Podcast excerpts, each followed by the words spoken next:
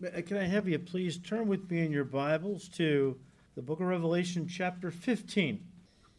You know, as we said last time, chapter 15 is the shortest chapter in the book of Revelation and becomes the prelude for the final series of events that will complete the wrath of God and bring Jesus Christ back to the earth to establish his kingdom. So we're in the home stretch, you might say. Remember that we have looked at chapter 14, which encompasses a preview of things that come. And now, starting with chapter 16, we're actually going to see these things come to pass. All right? Uh, so far in the book, we have seen the seven seal judgments, followed by the seven trumpet judgments, and now we are about to see the final and most devastating judgments of them all, the seven bowl judgments. And again, as I said last week, if you think the worst was over, think again.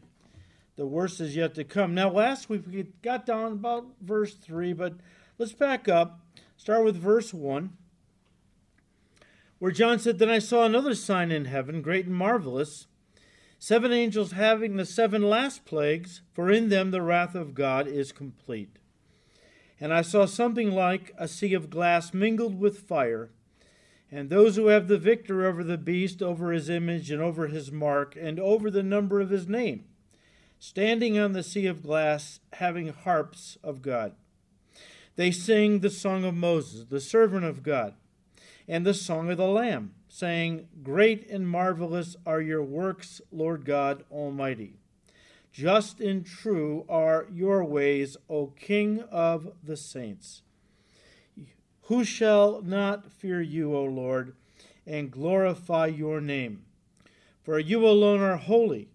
For all the nations shall come and worship before you, for your judgments have been manifested.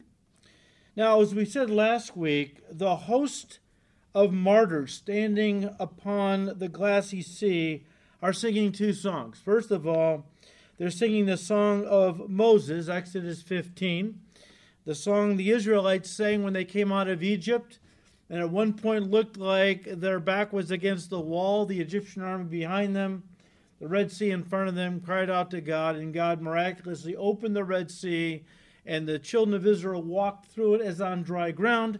And when the approaching Egyptian army began to follow, after God's people were safely on the other side, they began to go, go through the Red Sea, and God closed up the waters giving rise to one of the top 10 hits of that time. The horse and rider thrown into the, it was on the charts for weeks. The horse and rider thrown into the sea. Catchy little number, you can check it out in Exodus 15. So they sang that song, but they also sang the song of the Lamb. Now that's recorded here in Revelation 15, verses 3 and 4. These are the first and last songs recorded in the scriptures and both are songs of God's deliverance of his people by the blood of the Lamb. Now, we talked about this last week, so I won't belabor it, but let me just touch on it one more time. When Moses and the Israelites sang the song of Moses, they were looking back to the blood of a lamb. The blood of a lamb. This blood, this blood was placed on the doorpost and lintel of their house, their houses, to keep the Israelites safe when the angel of death passed through the land of Israel, uh, excuse me, the land of Egypt. And when he saw the blood on the doorpost and lintel of a house, he passed over it, did not bring judgment. That's where the, the uh, feast of Passover comes from. But any house that was not protected by the blood of a lamb would be visited by the death of the firstborn. All right. And then in Revelation 15, the martyrs also look back uh, to the blood of the Lamb. Jesus Christ. Uh, they sang this new song, right? They uh, praise God for redeeming them, of course, from the power of sin and hell, a deliverance that was accomplished by the blood of the Lamb, the Lamb of God who took away the sin of the world, Jesus Christ. But listen, they're also singing of how God delivered them through physical death from the wrath and persecution of the Antichrist. How? Well, by taking them off, to the, off the earth in death, bringing them to heaven. Guys, let me say this. For the believer in Christ, death is always more beneficial and blessed than life on the earth. That's biblical. because Paul the Apostle said in Philippians 1, verse 23, I'm pressed between, I'm, I am hard pressed between two desires. One desire is to stay here and be with you longer and help you to grow and mature and bring others to Christ. But I really have a desire to depart this life to be with Christ, which is far better. Far better. Now, Paul, I think we would all agree, was a spirit filled man. And that is the heart of a spirit filled man or woman. Uh, no matter how many blessings they have on earth, and Paul had a rough life. I'm not saying he, you know, but no matter how many blessings a, a spirit filled man or woman has on the earth, their, their heart's in heaven. And they long to be in heaven with the Lord. You know, in America, we have so many blessings that Christians in this country often prefer life on the earth to life in heaven. Now, they would never admit that. Maybe they don't even realize they feel that way. I'm convinced of this. It's a reality. A lot of Christians, especially in a country like America, many blessings, a lot of Christians have done the very thing Jesus said not to do. They have laid up for themselves treasures on the earth. And when you have treasures you've laid up on the earth, as Jesus said, whatever you wherever you whatever you value, there your heart's going to be, right? Um, and and really, you know, the the mentality I think if they were honest is well, I love the Lord, but uh, it's pretty good here on the earth, so I really in no hurry. Uh, he can take his time. Lord, don't worry about it. I got a lot. I'm enjoying life, you know, and and the grandkids. We go out camping and boating. We're having a good time, Lord. You can don't rush, okay? Of course, they would never really say that openly. But uh, and and let me just say this to you.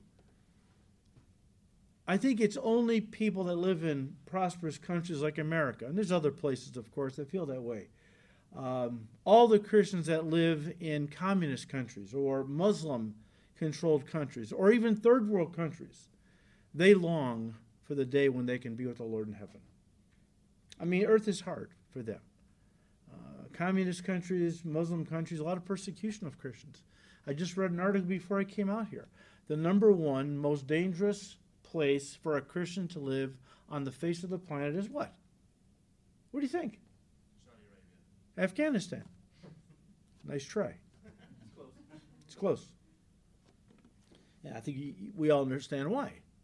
Uh, Afghanistan, the Taliban has taken over, and uh, they want to purge the country of all Christianity. That's a Muslim doctrine, by the way. A cardinal doctrine of the Islamic faith is that the whole world has to be Islamicized before Messiah, before there can be true peace on earth. Well, that's ridiculous. In areas of the world where there's only Muslims, they fight each other because there's different sects of Islam. But uh, Islam divides the whole world into two houses uh, the house of war and the house of peace. Dar al Harb and Dar al Islam. And Dar al Harb is the house of war. All non Muslims belong to the house of war. Dar, uh, al Harb, uh, Dar al Islam is the house of peace. And the whole world has to be Islamicized before there can be peace on the earth. So that's where they want to destroy the infidels. All right. Um, but so this is where we live as Americans. Things are changing, though. Have you noticed? Things are changing where more and more I see myself and other American Christians longing for the day when Jesus returns. And um, when the tribulation period begins, and of course, it won't begin officially until the rapture happens and every true believer in Jesus Christ is taken off the earth. There'll be no witness for God because every true believer is gone. God never leaves himself, himself without a witness, so immediately at the beginning he sends the two witnesses. And I believe they're Moses and Elijah. We've talked about that. And they have a phenomenal ministry. And they wind up saving 144,000, probably others, but the Bible keys in on 144,000 Jews get saved, 12,000 from each of the 12 tribes. And as I've said before, let me say it again I envision these 144,000 Jewish evangelists to be like 144,000 Paul the Apostles. Can you imagine? We know they have quite an impact uh, because when the Antichrist starts killing Christians, we read about in chapter 7, there's so many in heaven that one of the elders says to John, Who are they and how many do you see? And John says, I don't know who they are, and I can't even tell you how many there are. It's beyond what I could even see. And he says, John says, Well, who are these? Well, these are those who are believers, who washed their robes in the blood of Christ and have come out of the great tribulation. By the time people start getting saved as the tribulation period begins, um, I, I don't know how bad it's going to get, how quickly it's going to get. You're probably going to have some people that are saved that are not ready to let go of the world completely yet, and um, you know that kind of thing. But by the time they enter into the second half of the tribulation period, which contains the great tribulation portion of that's those seven years, right? The last couple years, maybe the great tribulation, right? Um, no one alive is going to long for the earth any longer. It's going to be so horrifically bad that people are going to be crying out. All they can think about, I'm convinced, is come quickly, Lord Jesus. Come quickly, Lord Jesus. That's going to be their prayer. Now, notice that in the Song of the Lamb, which is what they're singing up there, uh, there's not one word about the martyrs' own achievements. Notice that? Not a single word about the martyrs, uh, their own achievements. They never sing, O Lord, how faithful we have been to you. Oh, what worthy creatures are we. Don't hear that. No, the only pronouns in this song are pronouns which refer to God. And guys, that is what heaven is all about. In heaven, there will only be praise for God, not self. Paul made that very clear in Ephesians 2 8 and 9. He said, For by grace you have been saved through faith, that, that not of yourselves. It's a gift of God, not the result of your works, lest any should boast. God doesn't want boasting in heaven. He took salvation completely out of our hands. Uh, he gets all the glory, He gets all the credit. Therefore, the song of the redeemed is going to be a song completely focused on God Almighty. Let's look at the, some of the pronouns. Again, verses 3 and 4. They sang the song of Moses, the servant of God, and the song of the Lamb, saying, Great and marvelous are your works, Lord God Almighty. Just and true are your ways, O King of the saints. Uh, who shall not, not fear you, O Lord, and glorify your name? For you alone are holy, for all the nations shall come and worship before you, for your judgments have been manifested. Guys, this is the song of the martyred tribulation saints, who are redeemed, of course, who are saved, and were martyred by the Antichrist and his followers. And they appear in heaven standing on this glassy sea right before the throne of God, worshiping Him. This is their song. The church will sing a, a slightly different song. Uh, both groups are going to be redeemed, tribulation saints, of course. The church saints. Our song really comes out of uh, Revelation 5, verses 9 to 13. You can check it out, and you better memorize it, lest you look like one of those rubes in heaven where you're you know, like a Rube in the big city. You know, it's like, you know, um, don't get to heaven and just have your mouth hang open. At least know the song so we can all sing it together, right? Uh, that's going to be the song on our hearts as members of the body of Christ, the church of Jesus Christ, as we stand before the presence of God as what? True worshipers. John 4 23 and 24, right? Jesus said the Father is seeking true worshipers. That, that's what he's been seeking, right? And uh, this is what we're going to do for eternity is worship the Lord. Uh, we will certainly not feel both groups, tribulation saints, church saints. We none of us are going to feel that we have done anything worthy of praise. We will simply marvel in awestruck gratitude and wonder at all that God has done for us we're going to sing forever about His amazing grace. Now, verse 4 says, Who shall not fear you, O Lord? Who shall not fear you, O Lord, and glorify your name? Can I just say, there is less fear of God in our country today than at any other time in our nation's history. So God is going to put the fear of God back into the arrogant heart of man. And I will say to you, during the tribulation period, the nations, for the most part, will have given themselves over to the Antichrist. He will be their leader, he will be their God. They will neither fear nor glorify God during their insane demonic unbelief and rebellion during the great tribulation period. But the day is going to come when they will both fear him and be forced to acknowledge him, the Lord Jesus Christ, by bowing the knee before him and confessing he is Lord. He is God. So during the tribulation period, many will worship Antichrist and his kingdom. They will think he's the, their true Messiah come to the earth. Um, they will be witnessed to, but many will not receive Christ. But the day is coming, as you all know. Today is the day of salvation. If you bow your knee before the Lord Jesus Christ and confess Him as Lord and accept Him as your Savior into your heart, you will be saved. Now, there's coming a day on the day of judgment when people will stand before Jesus Christ. They'll come before Him and they will kneel and they will bow and they will confess He is Lord to the glory of God but it's too late for them.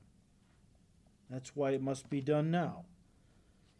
Revelation 15, verse 5. After these things I looked, and behold, the temple of the tabernacle of the testimony in heaven was opened. And out of the temple came the seven angels having the seven plagues, clothed in pure bright linen, and having their chests girded with golden bands. When John said in verse 5, I looked and behold, read it this way I looked and behold. Because this statement always expresses, it's always an introduction to something that's new and listen, dramatic. Who is John the Apostle? Well, he's the Apostle John, a Jew, but not a high priest. And for a Jew to see inside the temple into the Holy of Holies was truly mind blowing. Because a regular Jew, forget the Gentiles, they, but no Jew could ever look inside the Holy of Holies, into the Holy of Holies. There was the first, the doors that get into the first compartment, the holy place. Then a thick veil that separated the holy place from the Holy of Holies, where the Ark of the Covenant sat at one time. The only person who could ever enter into that second compartment was the high priest himself, and then only once a year on the feast of Yom Kippur, and then only after many sacrifices and ceremonial washings. And you know the story. Even after all of this, they would tie a rope around his ankle and bells on the bottom of his robe. And because uh, when he went in to the Holy of Holies, into the presence of God, if something was not right in his own heart, God would strike him dead. Well, you didn't want to run in there. You, how do you know if he was struck dead? Well, you listen outside for the little bells tinkling. As long as the bells were tinkling, things were fine. The bells stopped tinkling. Uh oh, not a good sign. Just drag him up by the ankle with the rope. You don't want to go in there, right? So I say all this to say that for John to remember what's he looking into? The temple in heaven. That that's the true temple. The tabernacle and then the temple on earth were only models of their true reality, which was in heaven. Um, but the expression the temple, uh, the Greek is naos, all right? That is the Greek word uh, used of the temple proper. There was the temple precincts in Jesus' day, hieron in the Greek. 33, 35 acres of land and different porticos and, uh, and um, patios and uh, areas where rabbis could take students and they could teach their students. And then, of course, in the temple precincts, at one point, after you ascended uh, different stairs to get to different levels, there was four levels: the court of the Gentiles, and then the court of the women, court of the Israelites, Jewish men, then the court of the priests, and that's where the actual temple proper, the building of the temple sat, the naos, uh, which contained the holy of hol- uh, the holy place and the holy of holies. Now, it seems the expression the tabernacle of the testimony. So the temple seems to be talking about the entire building. But the expression the tabernacle of the testimony seems to be a reference to the portion of the temple that housed the Ark of the Covenant, which would again be the Holy of Holies. It is described as the tabernacle of the testimony. Why? Because of the presence of the tables, or in other words, the tablets of the law, the tablets of stone containing the Ten Commandments. In the scriptures, they are also referred to as the tablets of the testimony and where did they reside? They were placed in the Ark of the Covenant, and therefore the Ark of the Covenant was sometimes called the Ark of the Testimony. It was all built around the Word of God. And who is the Word of God? In the beginning was the Word. The Word was with God, the Word was God, all things were made by Him. Without Him, nothing was made that was made. Verse 14 the Word became flesh and tabernacled among us, right? Jesus Christ. It all built, was built around Jesus. If you can get a little book called The Temple by uh, M.R. DeHaan. I'm not even sure. I, I, don't think it's in print anymore. You might be able to get a copy somewhere. Uh, I, am sorry, not The Temple, The Tabernacle. That's right. By M.R. DeHaan. If you're interested in this subject, how every piece of the tabernacle points to Christ, it's worth a worthwhile study. And I, I, I read it years ago and was fast. I couldn't put it down. All right. Um, but when Moses brought the tablets of the stone, tablets of the testimony down from Mount Sinai, they put them in the Ark of the Covenant, right? Uh, along with Aaron's rod that had budded in the in the conflict with Korah and so on, and then a g- golden pot full of manna. When Solomon dedicated the temple, it makes reference to the fact that the Ark of the Covenant was there, but inside was only now the tablets of the law, the Ten Commandments. What happened to Aaron's rod that had budded? I don't. We don't know. What happened to the little pot, golden pot of manna? We don't know. After the Babylonian captivity, when they rebuilt the temple, they didn't even have the Ark of the Covenant. Uh, we don't know where it is. When I say we, I'm including myself, but archaeologists um, many believe it was uh, Jeremiah took it and hid it because he knew the Babylonians were coming. Tradition says that uh, he took it and hid it. Rabbis will tell you today, Orthodox rabbis, we know where it is. It's uh, under the Temple Mountain, one of the uh, passageways. There was different rooms and passageways under the temple. We believe we know where it is, and when the time is right, when we are able to rebuild our temple, we'll bring it out. I doubt if they really have it if they did, believe me, I think they'd be pushing harder to get the temple built, right? But here's the deal when they rebuilt the temple after the Babylonian captivity, the ark was gone. So what did they put in there? A big block of granite. And that's where the priests would go into the Holy of Holies and sprinkle the blood, supposed to be on the mercy seat of the Ark of the Covenant, but that was gone. And uh, so they would sprinkle the blood on this granite block of stone. Does God know where it is? Probably, but I think we pointed out that in the new temple, um, they're not going to need the, tab- the Ark of the Covenant. It's just a model. Uh, it represents the throne of God.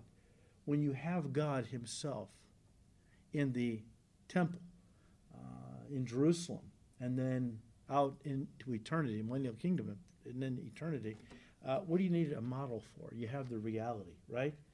It's like the um, the um, sacrifices and feast they all pointed to Christ. And Paul makes it a point to say they were shadows. Christ is the substance. Christ has come. We have the reality. What do we need to hang out in the shadows anymore for?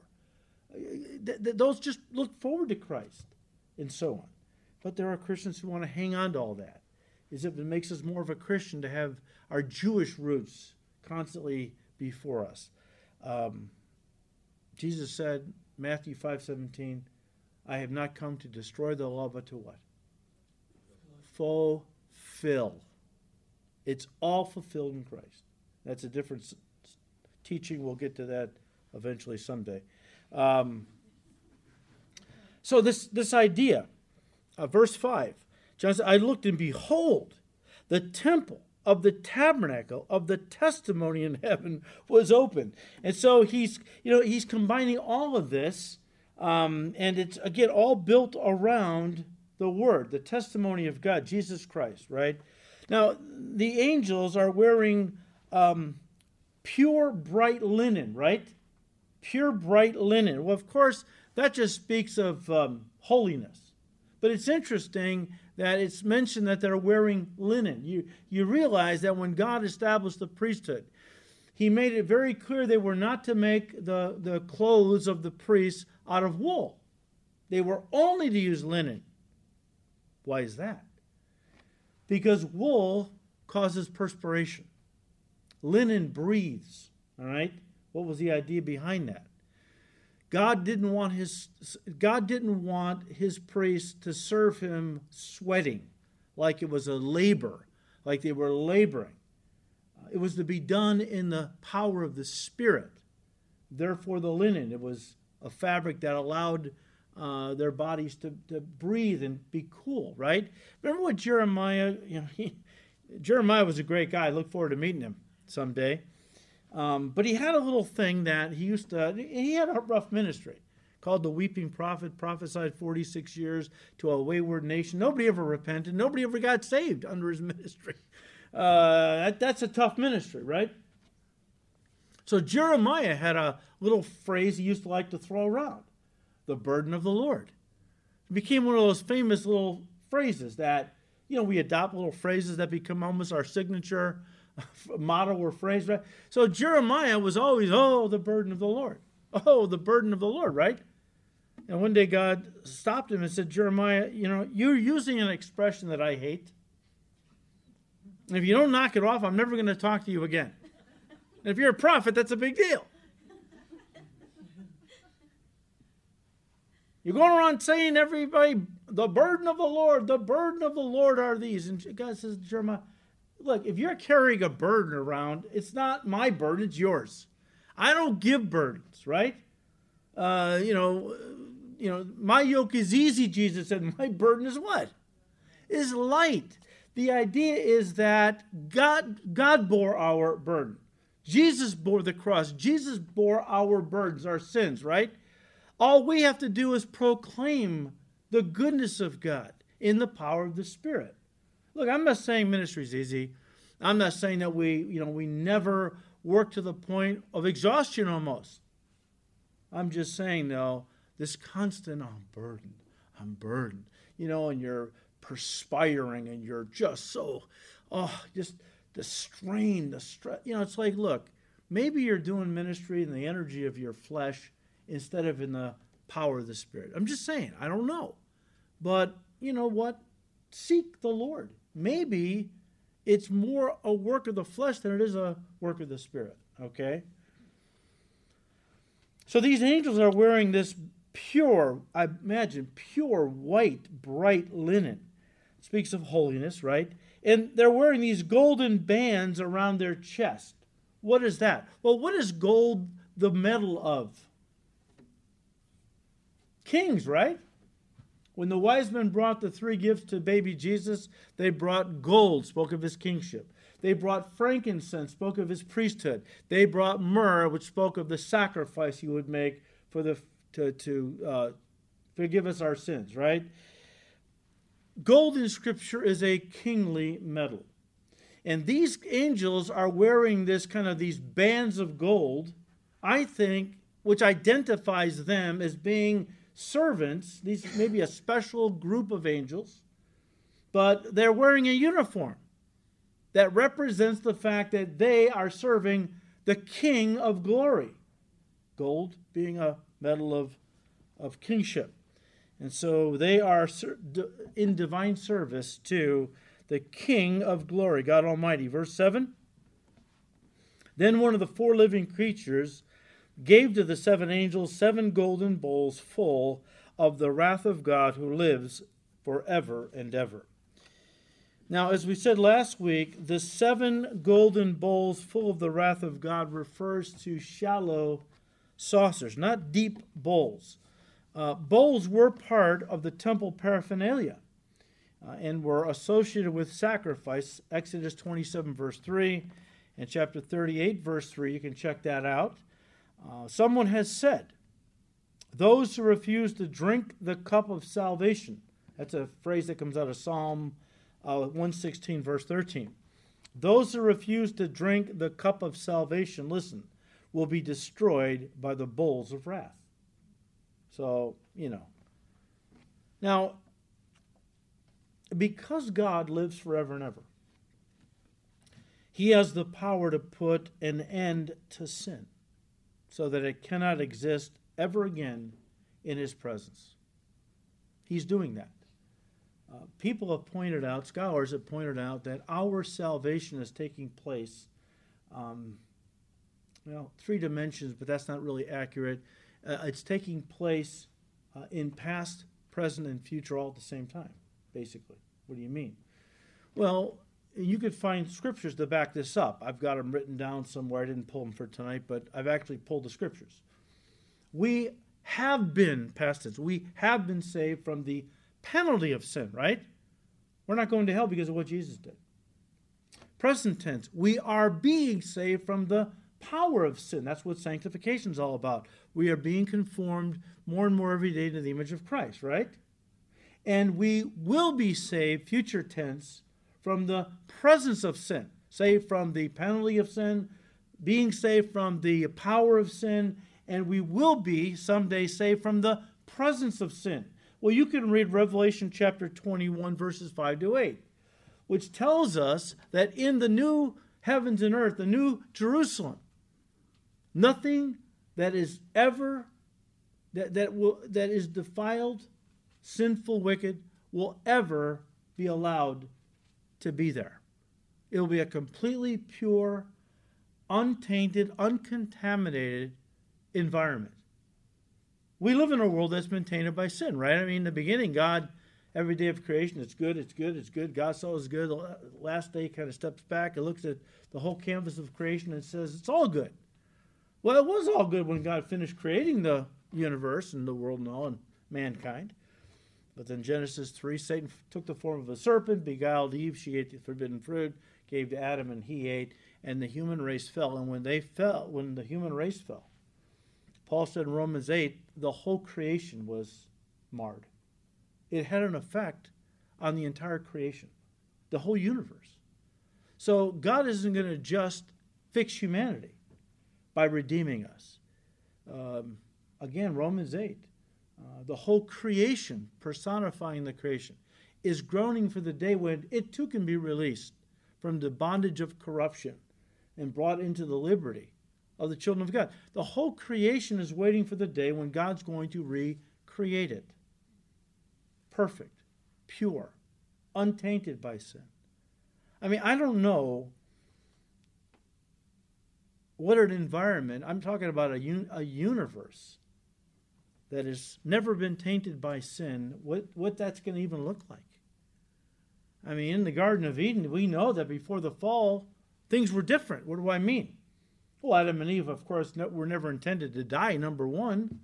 But apparently, animals talked. I mean, you think about that. The serpent starts talking to Eve, and she doesn't scream and say, ah, talking serpent, and run away. She engages the thing. It's like uh, Dr. Dolittle, uh, you know, every, I guess, talking to animals. It's just no big deal, right? I don't know what it's going to be like in the new heavens, the new earth, the new Jerusalem as I have said, it could very well be a whole new dimensionality. Who knows? I know one thing it's going to be awesome. More than we could even explain it. If we could see it, Paul got a peek of heavens. Don't even ask me to describe it. Um, I, I'll only do it in. I'll only, you know, violate. Um, I can't express it in words, right? Okay. So, verse 8 the temple was filled with smoke from the glory of God and from his power, and no one was able to enter the temple till the seven plagues of the seven angels were completed. Now, John tells us that the smoke filled the temple. This is in heaven now, making it impossible for anyone to enter it until the seven plagues were poured out on the earth. It reminds me of two other passages. The first one, when the tabernacle was dedicated to God under Moses, and the second, when the temple was dedicated to God under Solomon. Turn to Exodus 40.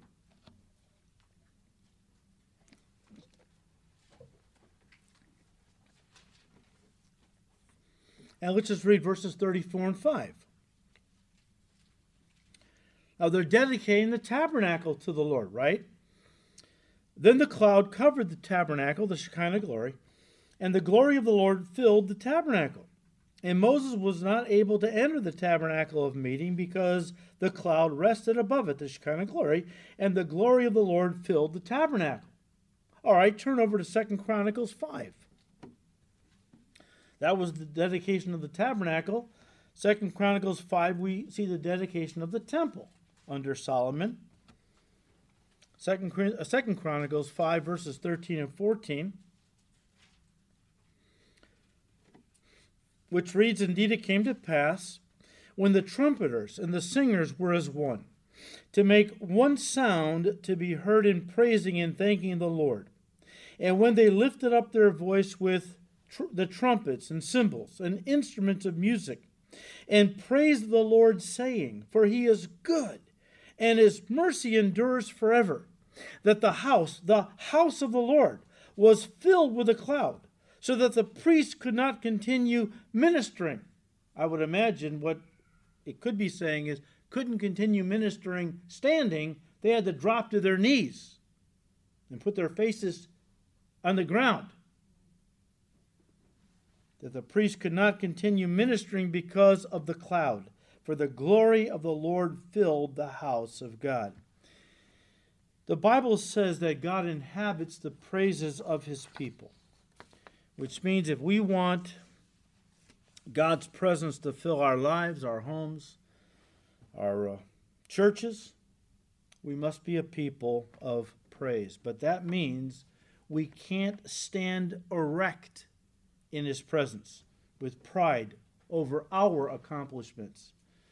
We must be on our knees in humble reverence of His greatness and power. That's the thing that is lacking, I think, in the Church of Jesus Christ today um, more than anything else.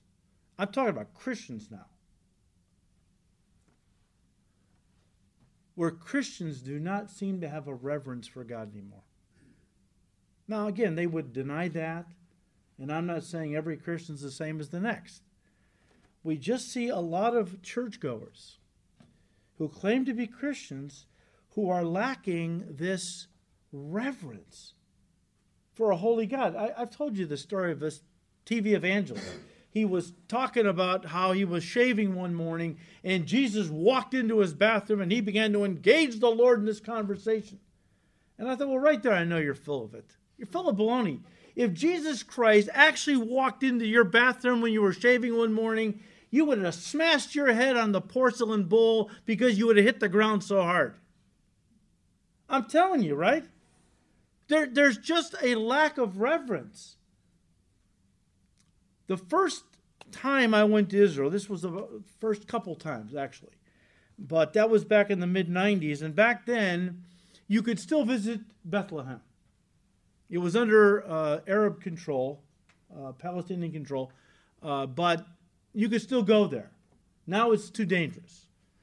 But when we were allowed to go into Bethlehem, they would take you to the Church of the Nativity. Now, the Church of the Nativity is the place where they believe Jesus was born and placed in a manger. If you go down to the bottom of the church, the basement, there's a grotto and on the floor there's a golden star. I guess X marks the spot. This is it. This is where Jesus was born, right? I don't even I don't even like to even visit these churches because it's just all a tourist trap, you know. Um, but one thing I did notice now it's a kind of a big ornate cathedral church, right? And they had a regular large door that you could have entered into, but that was closed. It was locked. So to get into the church, you had to actually uh, walk through just like a an opening. Uh, it had like a like just a real simple door that would basically some boards that you would swing shut. I thought it was odd. You're, entering into this beautiful cathedral that has so much uh, significance. Birth of Christ, right here, right? Nativity. And yet the door was only, I don't know, about maybe three or four foot wide, but about four and a half foot high, which meant you had to actually stoop down to walk through it. Initially, I just thought that was really odd. But then I started thinking about it. And I thought, yeah, and I, I, I bet I know why they, they did this. Because this is a holy place. Now, I, I'm, I'm not saying that the church really marks the spot where Jesus was born. Let's put that aside for a minute. But to these people, this was the very church that was built over the very spot where Jesus was placed in the manger the night he was born, right? And what they were communicating to everyone who would enter this church this is a holy place. You don't walk into this church with your, held, your head held high and your shoulders back, uh, tall and erect, like you own the joint. You come into this place, you better bow down low because you're coming into a holy place that has a quite a bit of significance. And I thought, you know what?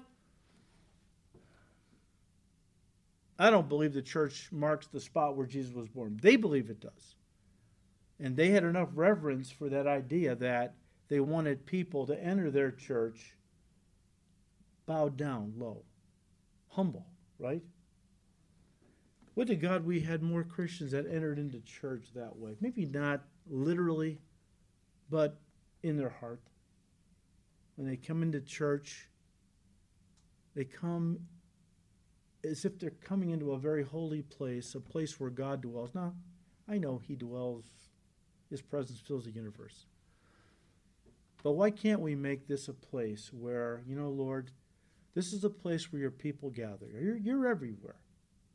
But this is a place where your people gather, and I think especially a place where we ought to enter with reverence, humility, holiness, right? I tell you what, I believe God would do a lot more through his people if we had the right heart about our relationship with him than, than many Christians have when you know, who act like God's their buddy. You know? If Jesus were to walk into their house, they'd invite him to sit down, have a beer, and watch the game. I'm serious. And that, that to me is a tragedy. It show, tells us where we are uh, as a nation, right? But God inhabits the praises of his people. You know, praise is a manifestation of faith. And faith is the antithesis of fear. So faith and fear are mutually exclusive. But one or the other is going to dominate our hearts. Let it be faith and not fear. God hasn't given us a spirit of fear. The devil wants to make us afraid. And that goes for every area of our life. You can fill in the blanks. Now let's put COVID at the top of the list. How do I know if I'm walking in faith? I'll tell you how you know. Because praise will be on your lips. It's a manifestation of faith.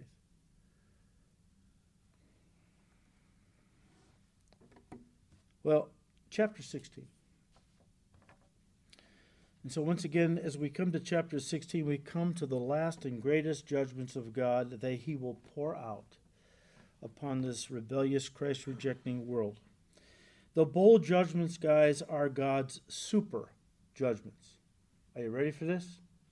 I guess we could call them his Super Bowl judgments. All right, I had to say it. Don't throw anything. But as we just said, these are not bowls in the sense that you would ordinarily think of a bowl, like a deep mixing bowl. No. The Greek is actually a shallow saucer. The imagery is not that of a stream being poured out that you would ordinarily think of. Um, let me say it again. The, the imagery is not that of a stream being poured out gradually, like you would pour liquid out of a pitcher, kind of a thing.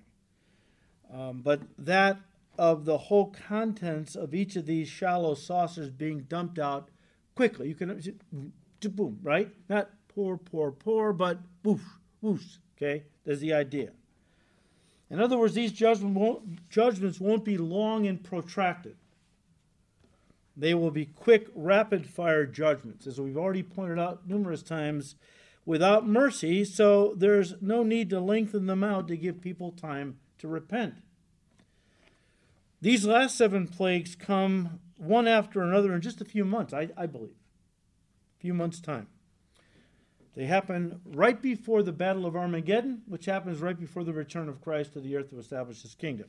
The reason they come in such rapid fire succession is because, again, we've said this before, let me say it again. Uh, the reason they come in such rapid fire succession is because by this point the day of salvation is over. The day of salvation is over.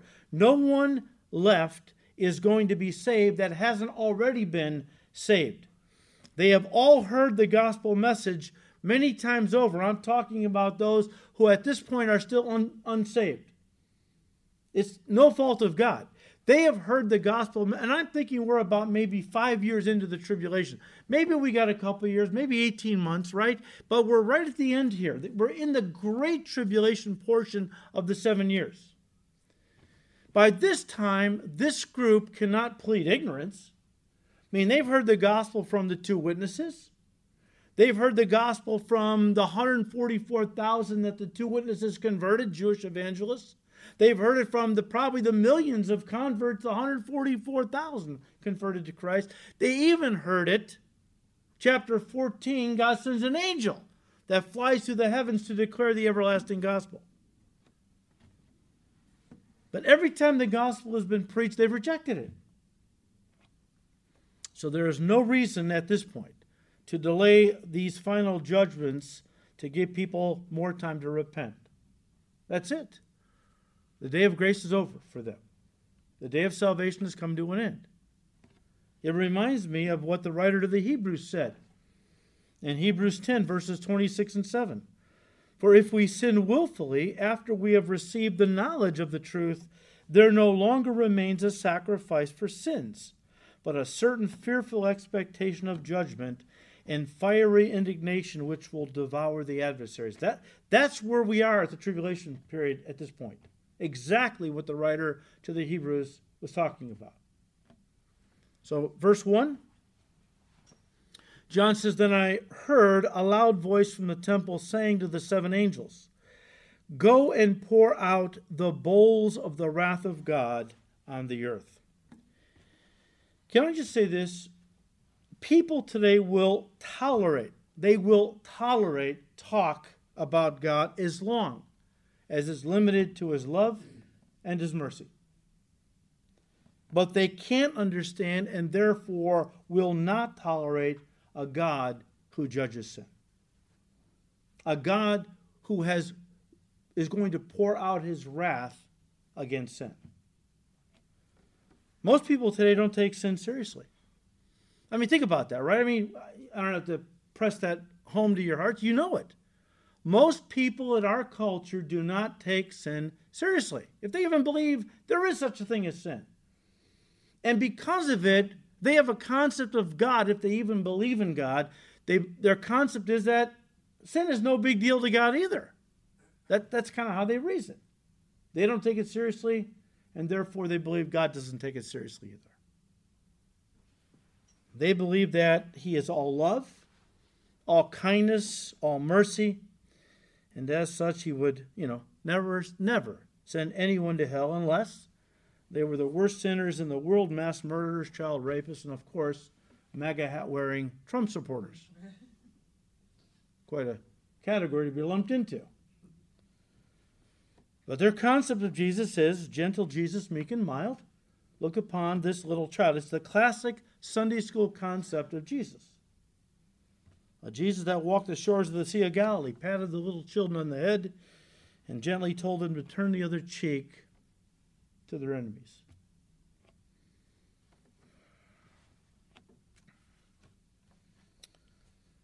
A Jesus who was so kind, so loving. He didn't even fight against those who were crucifying him. As a lamb went was before its shears is, is dumb or mute, he opened not his mouth because he was meek and mild, you know. Um, he even forgave those from the cross that put him there. Father, forgive them, for they don't know what they're doing. That is the main concept that people have. Unbelievers, if they even believe in Jesus, that's pretty much the concept they have of him. And yet we read in Revelation 6. Why don't you turn to it?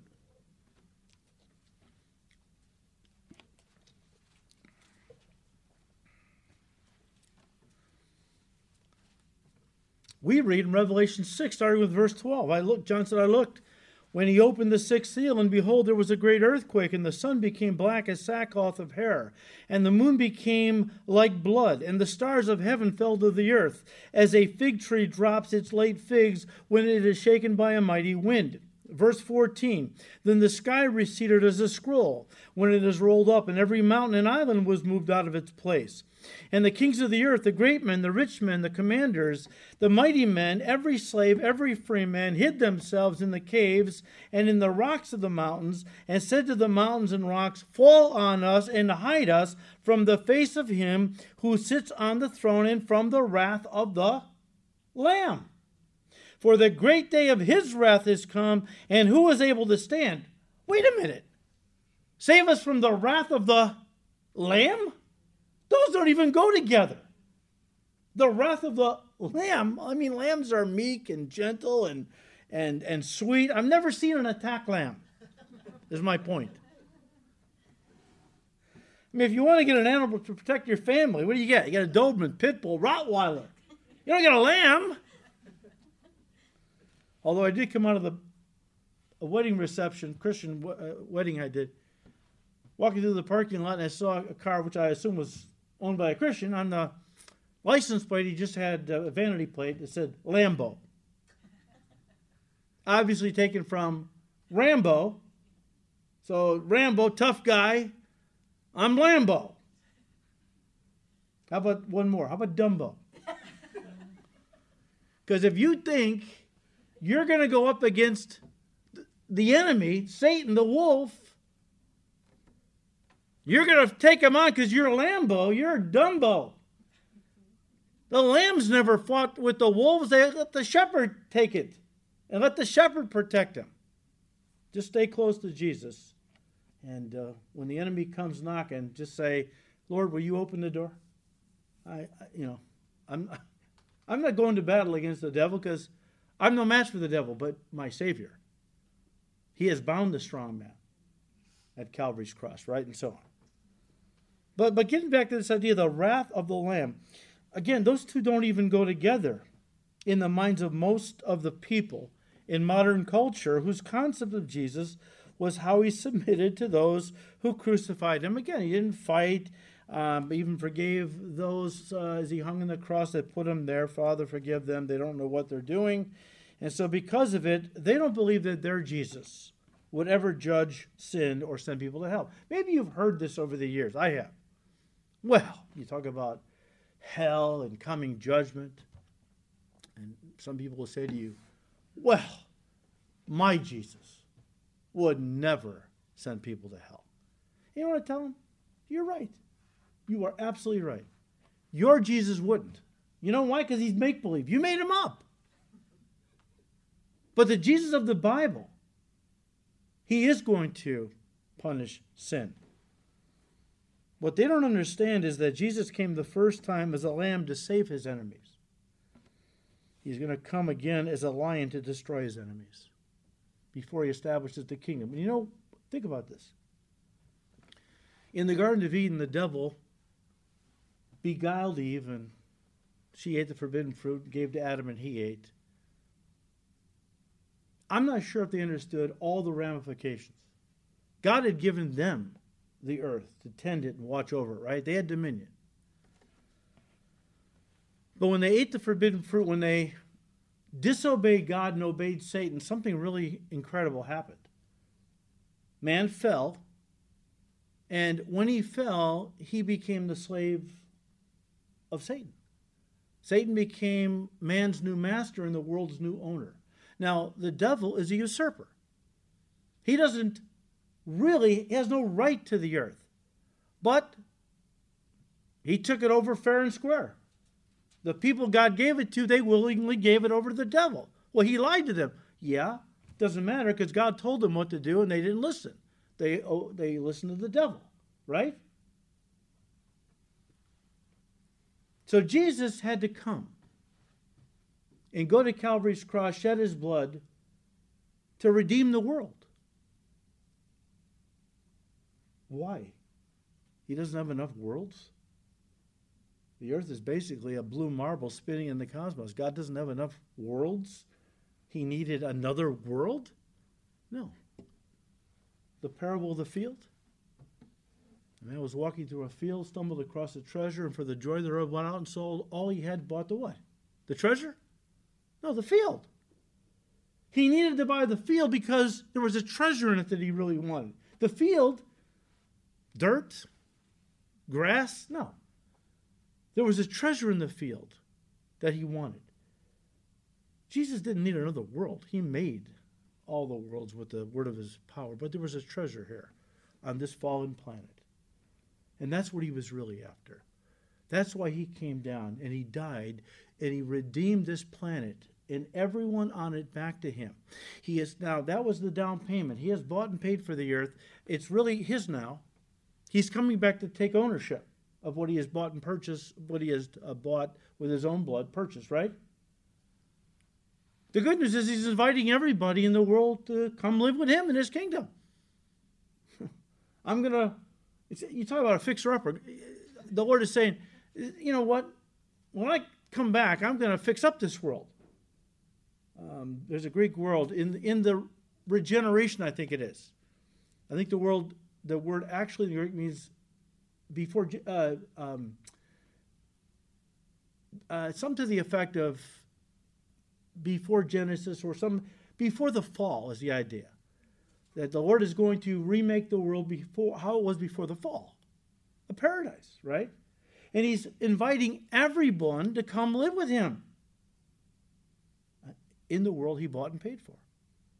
Now you have rebels who don't want to live in Jesus' world. They want to take his world and do with it as they please, right? That's why he has the right and the authority when he comes back to destroy them. You don't want to live in my world under my rulership. I love you. I gave my life for you. I want to be your king. You don't want that. But you want to live in my world, but you don't want me to rule over your life. Well, that doesn't work that way. And so, those that refuse to bow the knee to Christ and receive him as their Savior and King, when he comes back, he is going to purge the earth of these rebels. Oh, that's not fair. Why isn't it fair? The, the earth belongs to him. Why, why is it not, if, you know, why is it not fair that you want to live on God's world, but you don't want to honor Him. You don't want to submit to His rule, obey His commandments. It doesn't work that way. But you're invited to be a member of the kingdom. Anybody can be a member, but you have to receive Jesus Christ as your Savior. Let's end there, okay? Um, I have in my notes that as these judgments, these seven bowl judgments are about to be poured out, listen, and we'll pick this up next week, God willing.